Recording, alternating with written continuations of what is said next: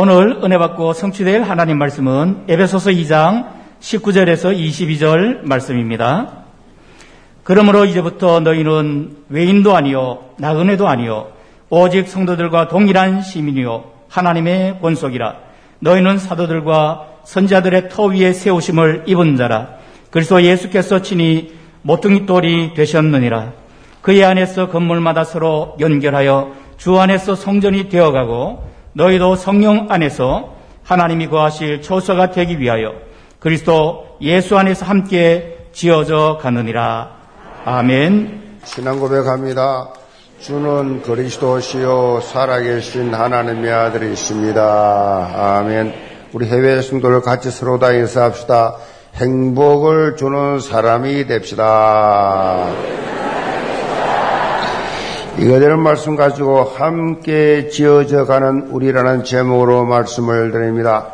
제가 필리핀 이 어, 멀티캠프 삼 년 만에 열렸죠.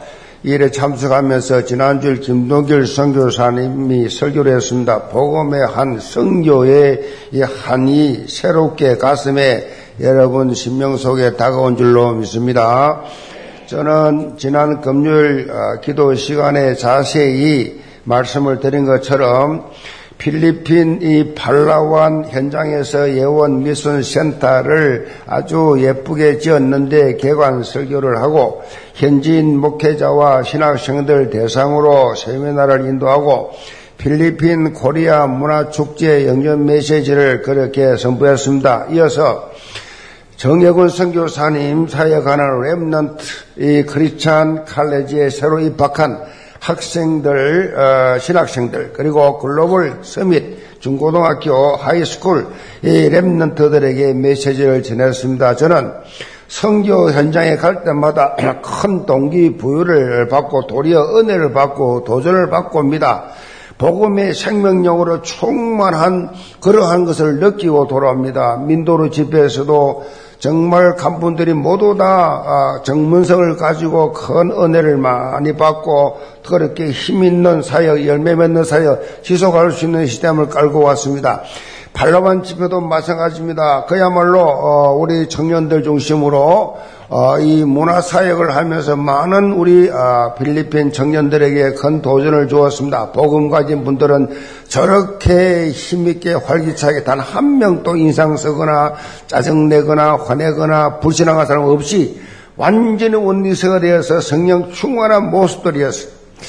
어, 정영호 선교사님이 어, 학교를 세워서 어, 렘넌트들을 잘 키우고 있는 글로벌 서밋 하이스쿨에 가서 제가 집회를 하는데 메시지를 하고 끝났는데 간증을 시켜요. 몇 명 간증을 시키는데 그 중에 한 아이가 중학교 일 학년이에요. 중학교 일 학년인데 간증을 하는데 얼마나 생긴 것도 진실하게 생기고 정직하게 예쁘게 잘생겼는데 간증을 하면서 그래요. 앞으로 내가 선교사가 되겠다고, 선교사로 쓰임 받겠다고 하는 간증을 하는데 애가 막 눈물을 줄줄줄 흘려요. 어, 막 눈물 흘리면서 막 수건을 닦으면서 간증을 하는데, 아니 어떻게 이 선교사로 앞으로 내가 그렇게 쓰임 받겠다, 훈련 받겠다고 그렇게 하는 그 말하면서 눈물이 줄줄 그냥 막 수도 꼭지 털어놨듯이 억지 우는 게 아니고 줄줄 흘러요. 이야, 어린 아이가 중학교 일 학년이 선교사가 되겠다고. 어?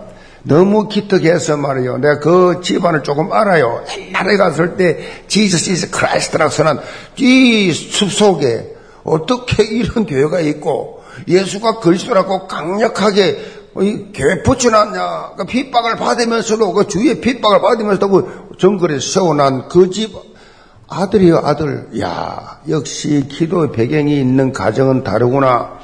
감동하고 왔어요. 우리 교회도 이런 선교하면 막 눈물이 줄 날 정도로 사 세대 선교사 나와야 돼요. 그래서 우리 교회가 미리 준비를 하고 있습니다. 제가 보고를 받았는데, 지금 우리 교회 중등부 이십 명이 차세대 선교사 되겠다라고 그렇게 헌신을 했고, 어, 이제 해외 육 명, 고등부가 삼십육 명에 해외 이십이 명, 대학생 중에서 여섯 명. 그래서, 어, 육십이 명이고, 티씨케이 중에서 이십사 명. 그래서 우리 교회에 지금 차세대 선교사 팔십육 명이 지금 그렇게 신청을 했습니다. 그래서 시월 중순부터 훈련에 들어갑니다. 일 단계, 이 단계, 삼 단계, 사 단계, 오 단계.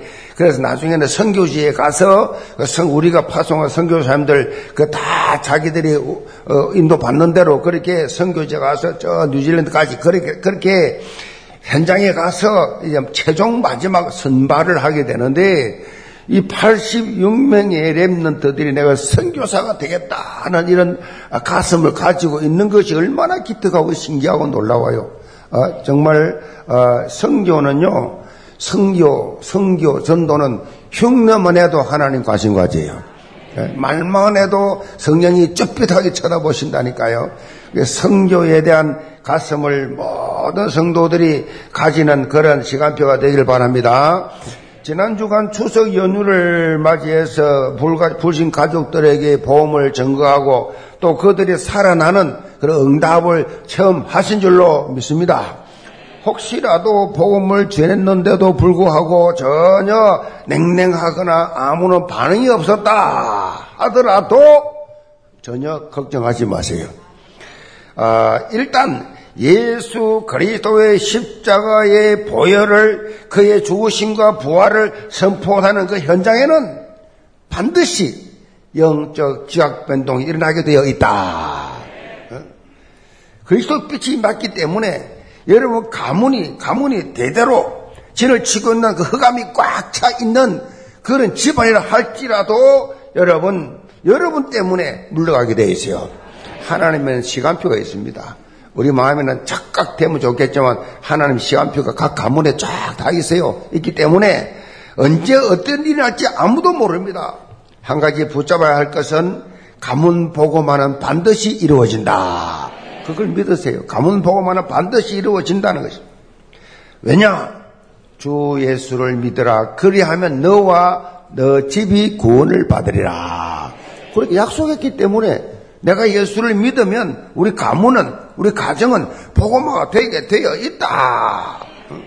제가 주일 저녁에 도착을 해가지고 어, 월요일 날 첫 비행기로 부산에 임마누엘교를 갔습니다. 왜냐하면 미주 어, 대학 수련회 녹화가 있어서 그걸 가게 되고, 어, 화, 수요일은 또 이제 그 알류, 제가 총장이라 알류 또 이렇게 메시지 집회 때문에 미국 시간에 맞춰서 하려 하다 보니까 아침 아홉 시 할 수밖에 없어요. 그 동부 서부의 시간 맞춰서 그렇게 동시로 그렇게 온라인으로 집회를 하게 되는데, 그래서 월요일날 내려가는데 비행기 첫 편견 내려가서 택시를 탔습니다. 택시를 딱 탔는데 이 내 눈에 뭐가 보이냐? 염주가 딱 보인단 말이에요. 염주가 보이니 가만히 있을 수가 있냐?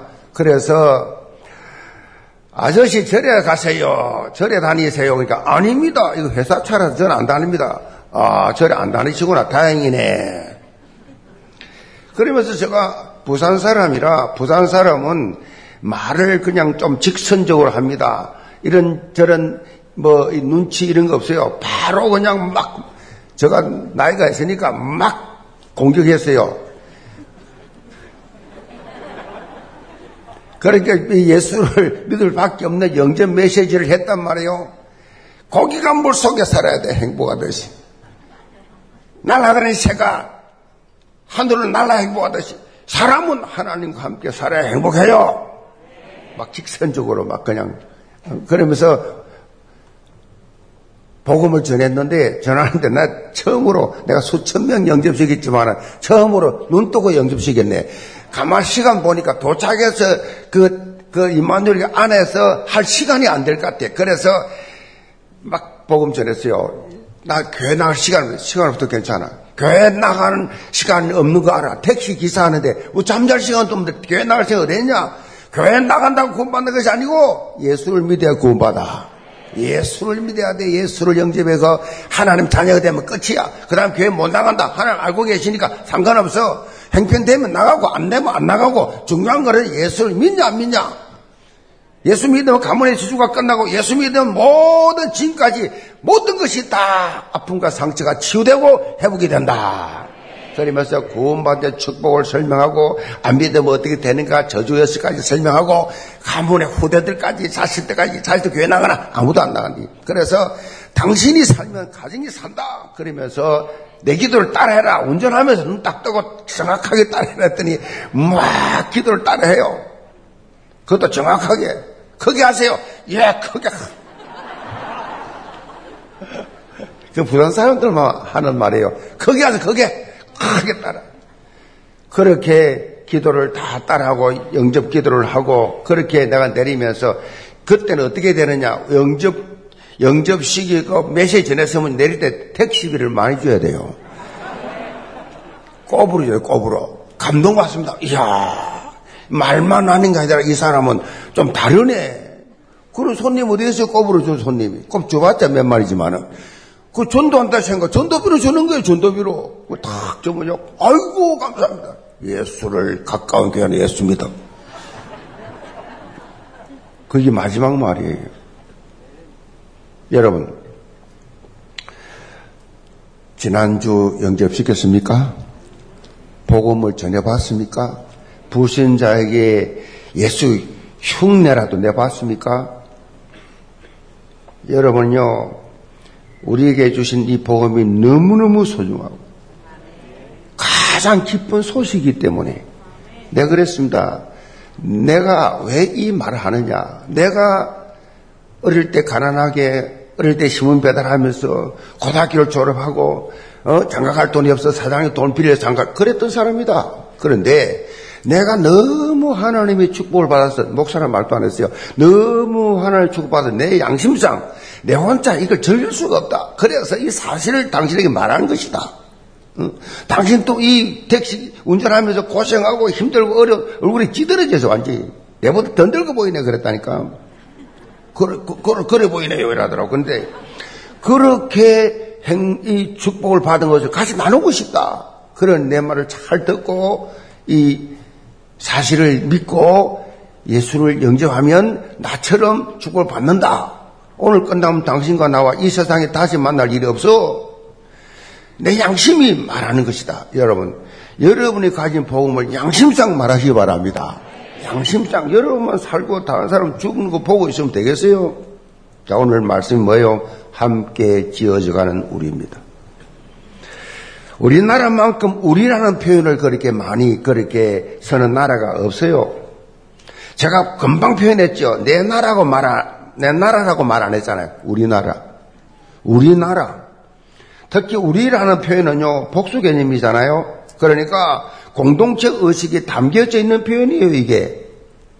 그래서 우리 교회, 우리 학교, 우리 동네 그렇게 표현하죠. 흔히 우리 민족이 공동체 의식이 부족하다라고 하는 그런 말이 있어요. 모래알처럼 뿔뿔이 그렇게 각자 흩어지는 민족이다. 어느 쪽으로만 보면 그 어느 민족보다도 공동체 의식이 뛰어나는 민족입니다. 사실 영적인 삶에 있어서도 우리라고 하는 의식을 가지고 있는 게 정말 중요해요. 너와 내가 함께하는 우리 의식, 우리 의식 이걸 가질 때 교회가 힘이 있게 되고 하나님 나라가 확장되는데 크게 힘을 얻을 수가 있다. 우리가 매주일 에베소서 이 말씀을 그렇게 살펴보고 있는데 에베소서는 조직신학 어, 중에서 교회론에 대해서, 그래, 교회에 대해서 가장 잘 설명을 어, 하는 말씀 중에 하나다라고 합니다. 교회라는 말이 많이 나와 있지는 않지만은 교회가 무엇인지, 어, 무엇을 추구하는 것인지, 교회의 본질적 존재의 의미가 담겨져 있어요. 한마디로 말하면. 교회를 향한 하나님의 뜻과 계획인, 계획이 무엇인지 그 핵심이 담겨져 있는 말씀이에요. 무엇보다도 교회당 개념이 아니라 하나님의 성전된 우리 그리스도의 피로 하나된 언약 공동체로서의 교회를 말합니다. 에베소서의 일 차 수신자인 이 에베소 교회의 성도들 대다수가 어떤 사람들이었느냐? 과거의 창세기 삼 장, 이, 다시 말하면 우상문화 속에 불신자 상태에서 그렇게 살다가 어느 날 예수를 믿고 하나님의 자녀가 된 사람들이, 원래는 다 불신자들이 바울이 이미 밝힌 대로 그리스도 밖에 있었던 사람, 원래 너희들이 그리스도 밖에 있었지 않았냐? 이방인이었기 때문에 그리스도 안에의 영적 문화에 대해서 제대로 적응을 잘 못해요. 예수를 믿어 하나님의 자녀가 되긴 했지만은 이 교회 안에의 문화, 음? 교회라는 공동체 속에는 들어왔지만은 뭐 맞지 않는 곳 같은, 뭔가 어색하고 뭔가 어울리지 않는 것 같은 어색한 느낌을 가지는, 그래서 사도 바울이 이런 이방 출신의 에베소 교회 성도를 향해서 하나님의 존재, 이 하나님의 자녀가 어떤 존재인지, 어떤 존재인지, 그리고 이런 하나님의 자녀가 모인 교회가 어떤 모습을 가지고 있어야 하는지에 대해서 언급을 그렇게 하고 있습니다. 지금 또 불신자 상태에 있다가 교회에 이렇게 전도가 되어져서 나와가지고 새롭게 이렇게 등록한 분들, 에베소 교회의 이 이방인 출신 성도들과 마찬가지로 응? 좀 어색한 느낌이 많이 있을 거예요. 그래서 신앙생활을 먼저 시작한 분들이 중요합니다. 특별히 이베스 요원들이 아주 중요하죠. 첫 만남이니까, 첫 보는 분이니까.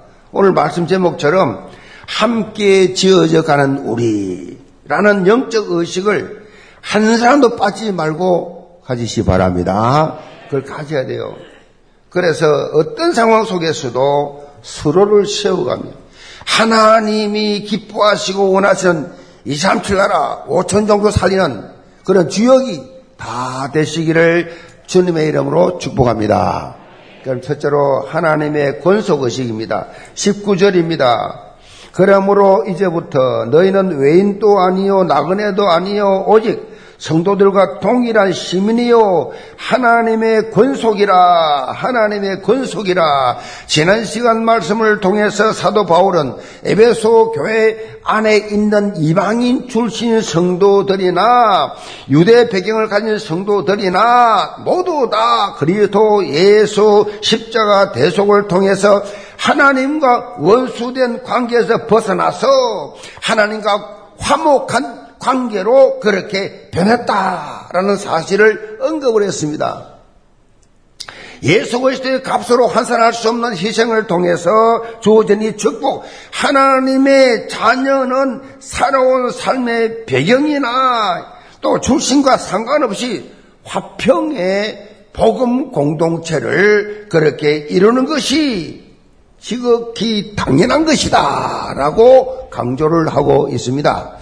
오늘 본문을 통해서 사도 바울은 이렇게 하나된 공동체 안에서 어떤 영적 정체성을 가지고 살아야 하는지에 대해서 언급을 하고 있습니다. 특별히 이방인 출신 성도들은 이제부터 더 이상 외인과 나그네와 같은 삶을 살아서는 안 된다라고 강조를 하고 있습니다. 이제부터는 너희는 외인도 아니요 나그네도 아니요 오직 성도들과 동일한 시민이요 하나님의 권속이라.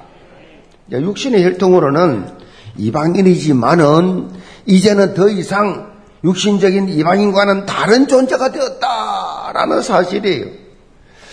천국 시민권을 받은 존재다, 하나님의 권속이다라고 그렇게 표현하고 있습니다.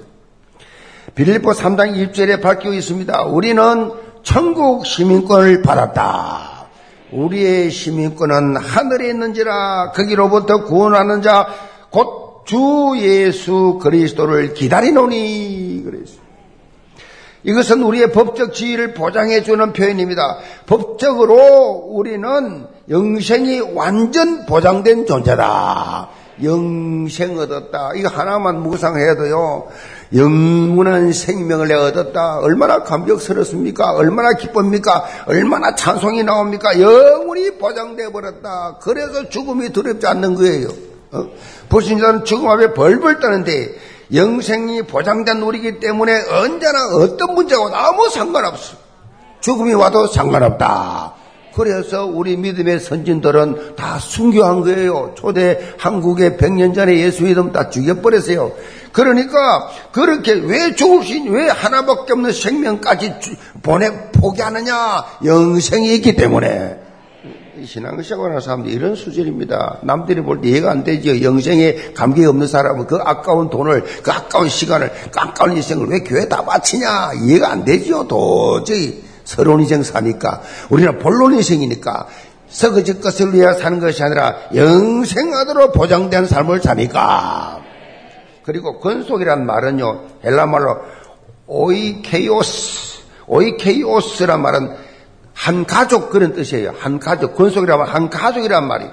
하나님을 한 아버지로 모신 영적인 이 가족이다. 그래서 나이와 상관이 없습니다. 나이와 상관없이 누구나 다 하나님을 뭐라 불러요? 아버지 그래요. 참 이상하죠. 하나님을 다 아버지라 그래요. 하나님을 형님이라 부른 사람 있어요? 하나님을 그렇게 여러분 어, 뭐 오빠라고 부르는 사람이 있어요? 아니잖아요.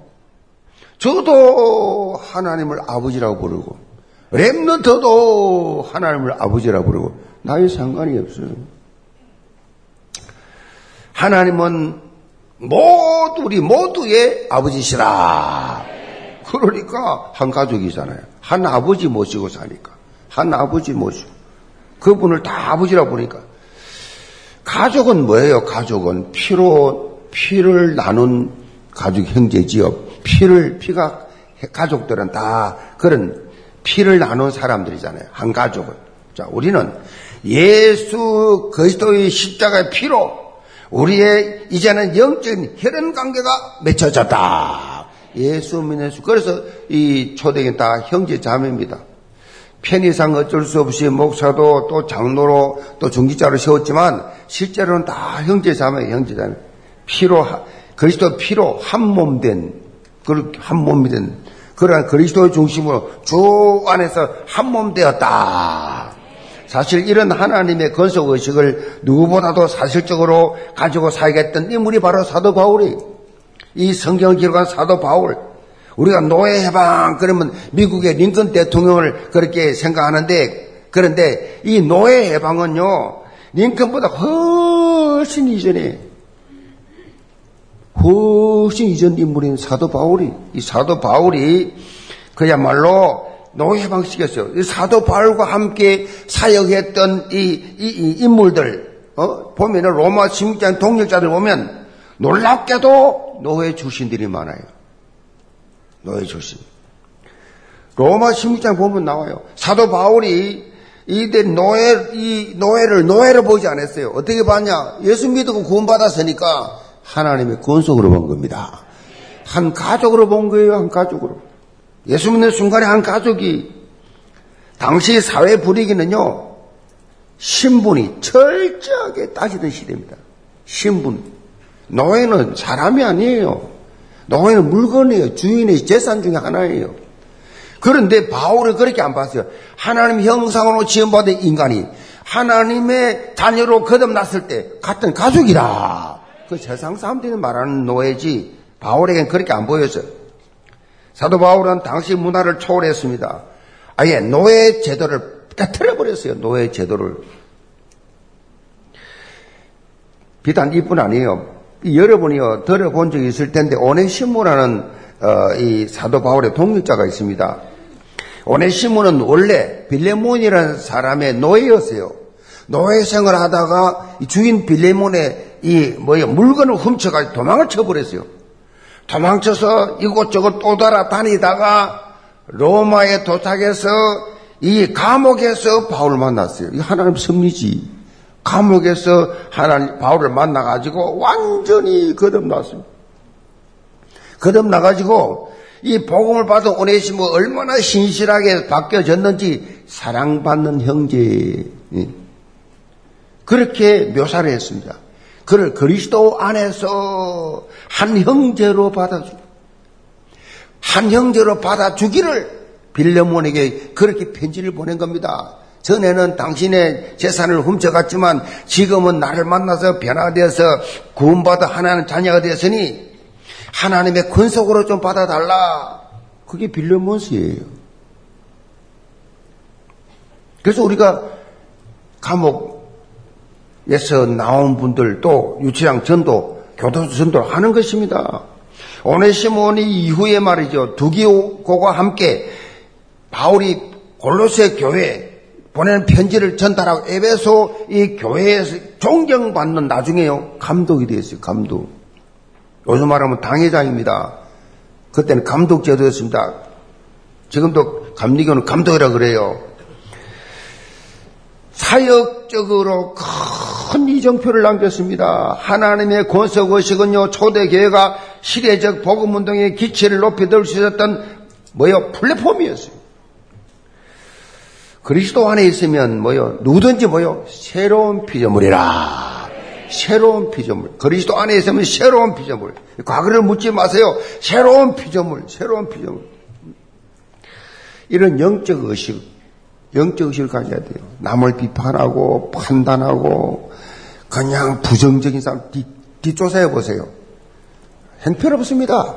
다 숨겨놓고 드러난 거 가지고 불평하고 엄마하고 그 작 뒷조사하면 엉망인데 안 들켰다고 모르는 줄 알고 여러분 그런 그런 삶을 살지 마세요. 하나님 앞에서 좀 더 솔직하세요. 내 모습 이대로 주께 들으시길 바랍니다. 하나님 앞에 나와서 영적 이 가족 권속의식을 회복해야 돼요. 영계 모든 성도들 이런 하나님의 권속의식을 가지고 서로를 품고 함께 영적으로 성장을 이뤄가면서 하나님 나라 확장의 주역으로 당당히 서게 되기를 점으로 축복합니다. 두 번째로 하나님의 성전의식입니다. 이십 절 봅니다. 너희는 사도들과 선지자들의 터위에 세우심을 입은 자라. 그리스도 예수께서 친히 모퉁이 돌이 되셨느니라. 그의 안에서 건물마다 서로 연결하여 주 안에서 성전이 되어가고 너희도 성령 안에서 하나님이 거하실 처소가 되기 위하여 그리스도 예수 안에서 함께 지어져 가느니라. 지어져 가느니라. 사도 바울은 그리스도 예수 안에서 영적 한 가족이라는 하나님의 권속의식에 이어서 우리가 하나님의 성전이라고 하는 의식을 가져야 된다고 강조하고 있습니다. 성전의식을 가져라. 성전이라는 말이 뭐요? 사실 하나님의 백성의 정체성, 성전, 하나님의 백성이다 하는 그 정체성이 담겨 있습니다. 그래서 그 삶, 삶을 전부 좌우하죠. 나는 하나님의 자녀요. 하나님의 성전이라는 정체성을 가진 사람의 삶의 내용이 다르지요.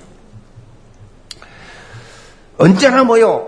성전 중심의 삶이에요. 성전 중심의 삶. 모든 것이. 그런데 안타깝게도 이들은 하나님의 성전을 이 유대인들은 건물 개념으로만 보았어요. 건물 개념으로.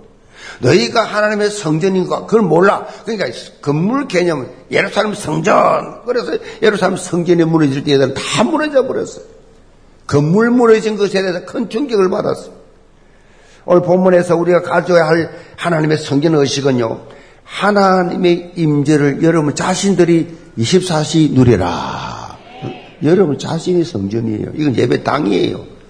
이건 변할 수가 있습니다. 우리는 우리 자신이 하나님의 성전이라. 성전. 그래서 사도 바울은 골로새서 삼 장 십 절에 너희, 너희는 너희가 하나님의 성전인 것과 하나님의 성령이 너희 안에 계시는 줄 알지 못하느냐.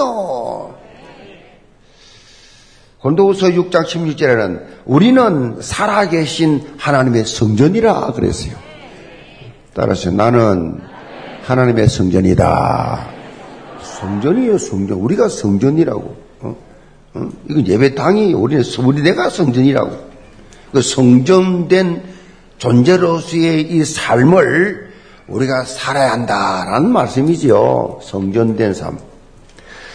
사도 바울은 오늘 본문을 통해서 하나님의 성전된 이 존재로서의 삶의 플랫폼이 하나님의 말씀, 성경 이라는 사실을 강조하고 있어요. 너희는 사도들과 선지자들의 터 위에 세우심을 입은 자라. 여기서 사도들과 선지자들의 터, 사도들과 선지자들이 성령의 감동으로 기록한 하나님의 말씀을 여기서 말하는 것입니다. 하나님의 말씀만이 하나님의 성전된 우리 인생의 플랫폼이다. 이 플랫폼이 말씀이 돼야 돼. 여러분이 영향 받는 것은 말씀이 돼야 돼. 사람 말이 아니고 하나님의 말씀에 영향을 받고 말씀인 대로 움직여야 돼요.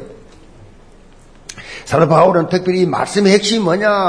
말씀의 핵심 예수 그리스도라 그랬어요.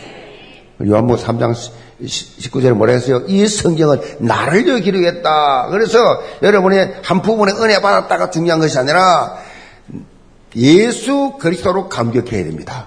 그리스도 말만 들어도 감격해야 돼요. 그리스도 예수께서 뭐요? 친히 모퉁이, 모퉁이 돌이 되셨다 그랬어요. 바울이 당시 건축 양식을 예를 들어서 설명을 한 것입니다. 당시에 건물을 지을 때는요, 가장 중요한 것이, 여기, 여기 뭐라, 뭐라 그랬어요? 모퉁이 돌, 그랬어요. 모퉁이 돌. 이 모퉁이 돌은 건물을 짓는 기준이 될 뿐만 아니라, 모퉁이 돌을 중심으로 벽돌을 착착착착 그렇게 쌓아갔습니다. 그렇기 때문에, 모퉁이 돌이 없는 건물은 상상할 수가 없다. 상상할 수 없어요. 그러니까 한마디로 예수 그리스도가 없는 신앙생활은 가짜다. 예수 그리스도가 없는 신앙은 그 엉터리예요. 여러분 예수 그리스도가 없는 신앙생활 하지 마시기 바랍니다. 예수 그리스도가 없으니까 다른 걸로 쳐 다른 걸로. 응? 다른 걸로 자꾸 채우랍니다. 예수 그리스도의 감격이 없으니까 딴 걸로 채우려고. 응? 딴 걸로 돈으로 콱 채우려고, 쾌락으로 채우려고, 세상에서 보다 자리로, 어떤 무슨 맹해로, 어? 채워, 뭔가 채우고, 허하니까. 날 갈급해요, 늘. 늘 갈급해. 늘 목이 말라. 여러분, 예수 그리스도의 풍성한 삶을 사시기 바랍니다. 예수 그리스도가 다예요. 끝난 거예요. 우리가 이렇게 오직 예수를 강조하는 이유가 여기 있습니다. 성도 여러분, 우리는 예수 그리스도를 중심으로 서로 연결되어 한 성전이 되어 지어져가는 벽돌이다. 그렇게 그렇게 어, 말씀하고 있습니다. 이삼칠 나라 오천 종족 살리는 한 방향 한 목적을 향해서 힘차게 지어져가는 존재가 되기를 바랍니다.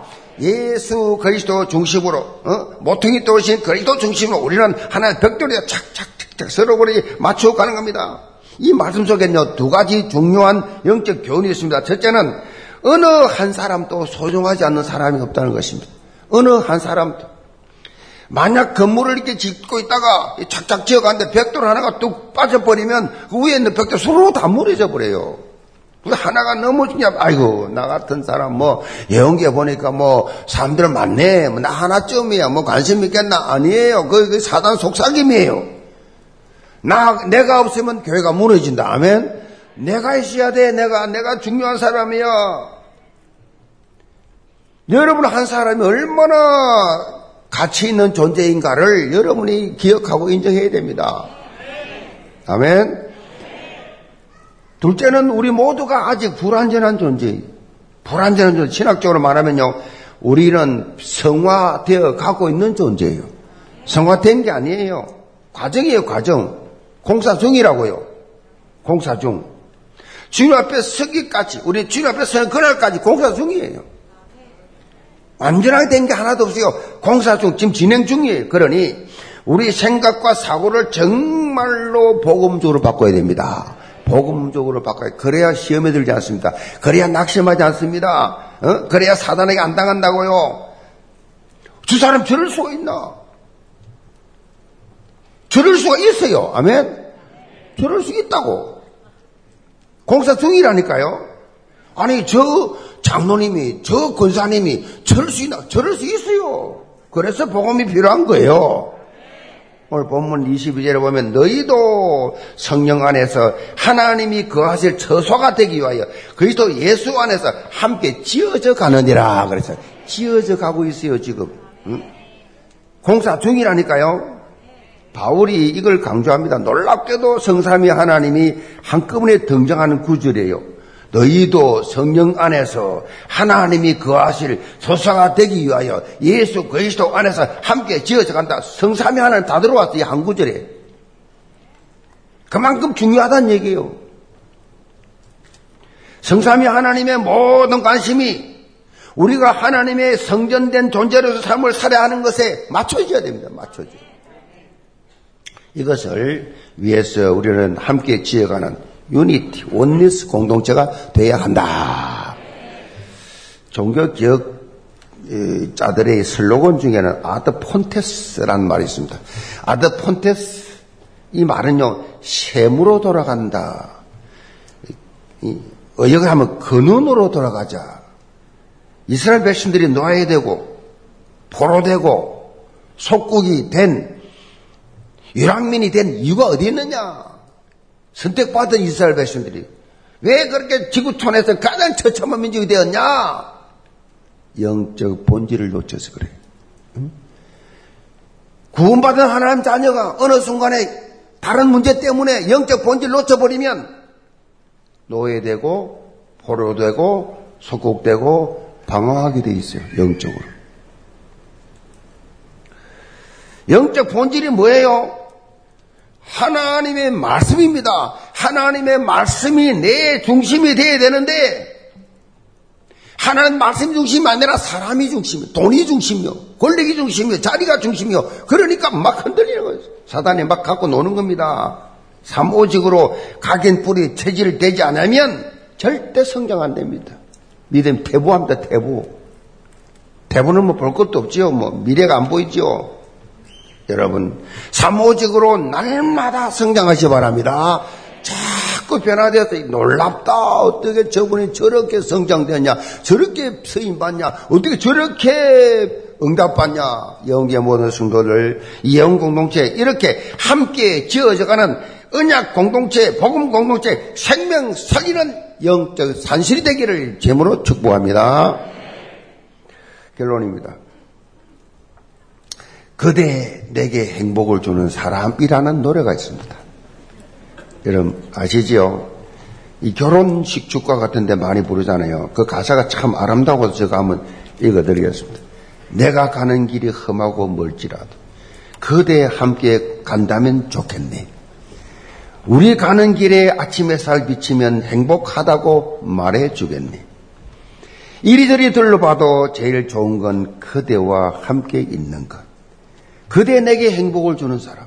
내가 가는 길이 험하고 멀지라도 그대 내게 행복을 주는 사람. 때론 지루하고 외로운 길이라도 그대 함께 간다면 좋겠네.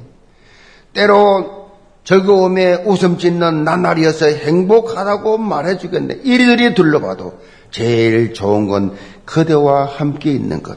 그대에 내게 행복을 주는 사람. 뭐 꿈 같은 이야기입니까? 제가 이 노래를 왜 그렇게 말씀드립니까? 우리가 서로에게 행복을 주는 사람이 되자. 행복을 주는 사람이 돼야 돼. 같이 있는 것이, 함께 있는 것이 너무 좋아. 이 정상이에요. 사실 우리의 이 힘과 능력으로 불가능합니다, 이거. 그런데 성삼위 하나님과 이십사 시 누리게 되면 가능합니다. 영계 모든 신도들 예수 그리스도 안에서 함께 지어져 가는 이 복음 공동체의 축복을 누리면서 아직도 뭔가 어색한 관계가 있으면 오늘 중으로 다 해결하시고 이삼칠 치유 서밋으로 멋지게 비상하시기를 주님으로 축복합니다. 기도합시다. 아버지 하나님, 영계 모든 성도들 이 예언 공동체가 정말 행복을 주는 사람들이 되게 도와주옵소서. 함께 있는 것이 행복하고 함께 걸어가는 것이 행복하고 함께 사역하는 것이 행복하고 함께 전도하는 것이 행복하고 함께 캠프하는 것이 행복한 관계들이 되게 도와주옵소서. 그래서 함께 지어가는, 지어져가는 우리가 이제 지금은 아직까지 우리가 성화되지 못해서 공사 중이지만은 이런 문제 저런 문제 모든 것 완벽하지 않기 때문에 그리스도가 필요한, 필요한 줄 알고 모두 다 그리스도 안에서 아름다운 공동체를 아름다운 교회를 세워가는 귀한 주님이여 성도들이 되게 도와 주옵소서. 예수의 선 받들어 기도합니다. 아멘.